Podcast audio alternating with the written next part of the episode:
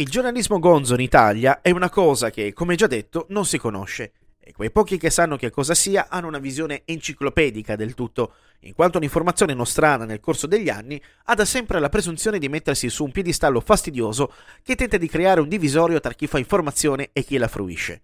Questo è un problema interno alla categoria, dove anziché esistere unità e cooperazione, vi è una supponenza tipica del lei non sa chi sono io. Ma questa è un'altra storia. E se in Italia il giornalismo è considerato come la precedenza alle rotonde, figuriamoci se vi è spazio per considerare fare del giornalismo gonzo. Tutte le persone curiose e i colleghi scettici che hanno deciso di togliersi quella scopa di saggina incastrata negli anfratti più bui del proprio sfintere possono saperne di più sul giornalismo nell'articolo che abbiamo scritto. Nel nostro piccolo facciamo il possibile per diffondere il verbo, offrendo ai nostri lettori un punto di vista differente che può piacere o meno, ma che di certo non lascia indifferenti. Mentre ci adoperiamo per essere la risorsa numero uno del giornalismo gonzo in Italia, in quella cazzo di giungla mediatica e non qual è internet, esistono delle piacevolissime e consolidate realtà editoriali che fanno sì che il giornalismo gonzo possa vivere ogni giorno. Sicuramente la risorsa di riferimento per quanto riguarda il giornalismo gonzo a livello internazionale è Gonzo Today. Abbiamo avuto modo di intervistare il suo direttore editoriale, Kidman J. Williams, pubblicazione online dal 2015 che nel corso della sua storia ha portato avanti l'eredità del gonzo giornalismo del suo fondatore, il giornalista e scrittore americano Hunter S. Thompson. Gonzo Today è stato ed è in costante contatto con il cuore pulsante di ciò che ha gettato le basi di questo particolare stile giornalistico. Fondato dallo scrittore e produttore Clayton Lewis e da sua moglie Jeslie, Gonzo Today ha intervistato diverse personalità che hanno gravitato attorno alla figura di Hunter Thompson.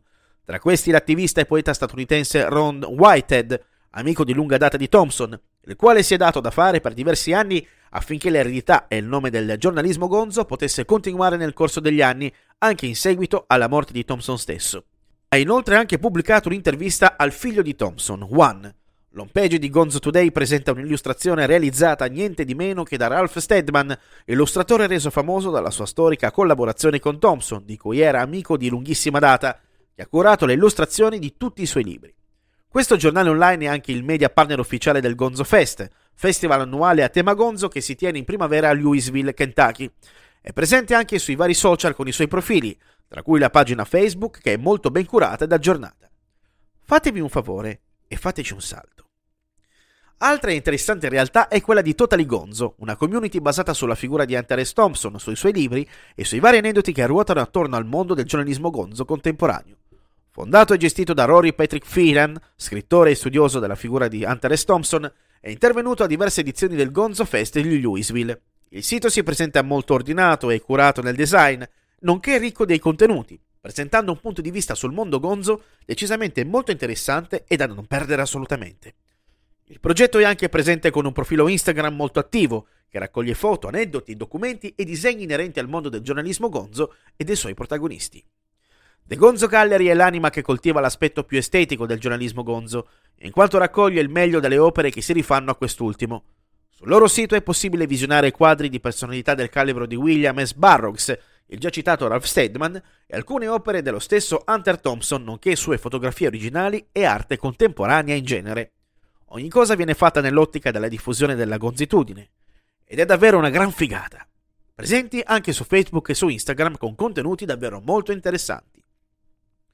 RX.gonzo rappresenta una piacevole eccezione, in quanto al momento non è presente online con un sito, in via di realizzazione, bensì su Facebook ed Instagram con una pagina e un profilo molto attivo, che racchiude storie, aneddoti, estratti dei libri di Thompson e tutto il necessario per documentarsi sul fantastico mondo del giornalismo gonzo. Queste sono solo alcune, ma le più attive ed interessanti riguardo questo modo di fare informazione. Sul versante nostrano ci siamo poi noi, che nel nostro piccolo facciamo la nostra parte per cercare di far capire ai nostri lettori a tutti coloro che quotidianamente leggono i nostri articoli, guardano i nostri video e le nostre interviste e i nostri contenuti sui nostri profili social, che un punto di vista diverso è possibile. La nostra linea editoriale esclude volutamente la politica, che lasciamo volentieri a testate giornalistiche più blasonate e a quei colleghi che sono senza dubbio più bravi di noi a trattare un argomento assai inflazionato come quello della politica, tanto quello del calcio.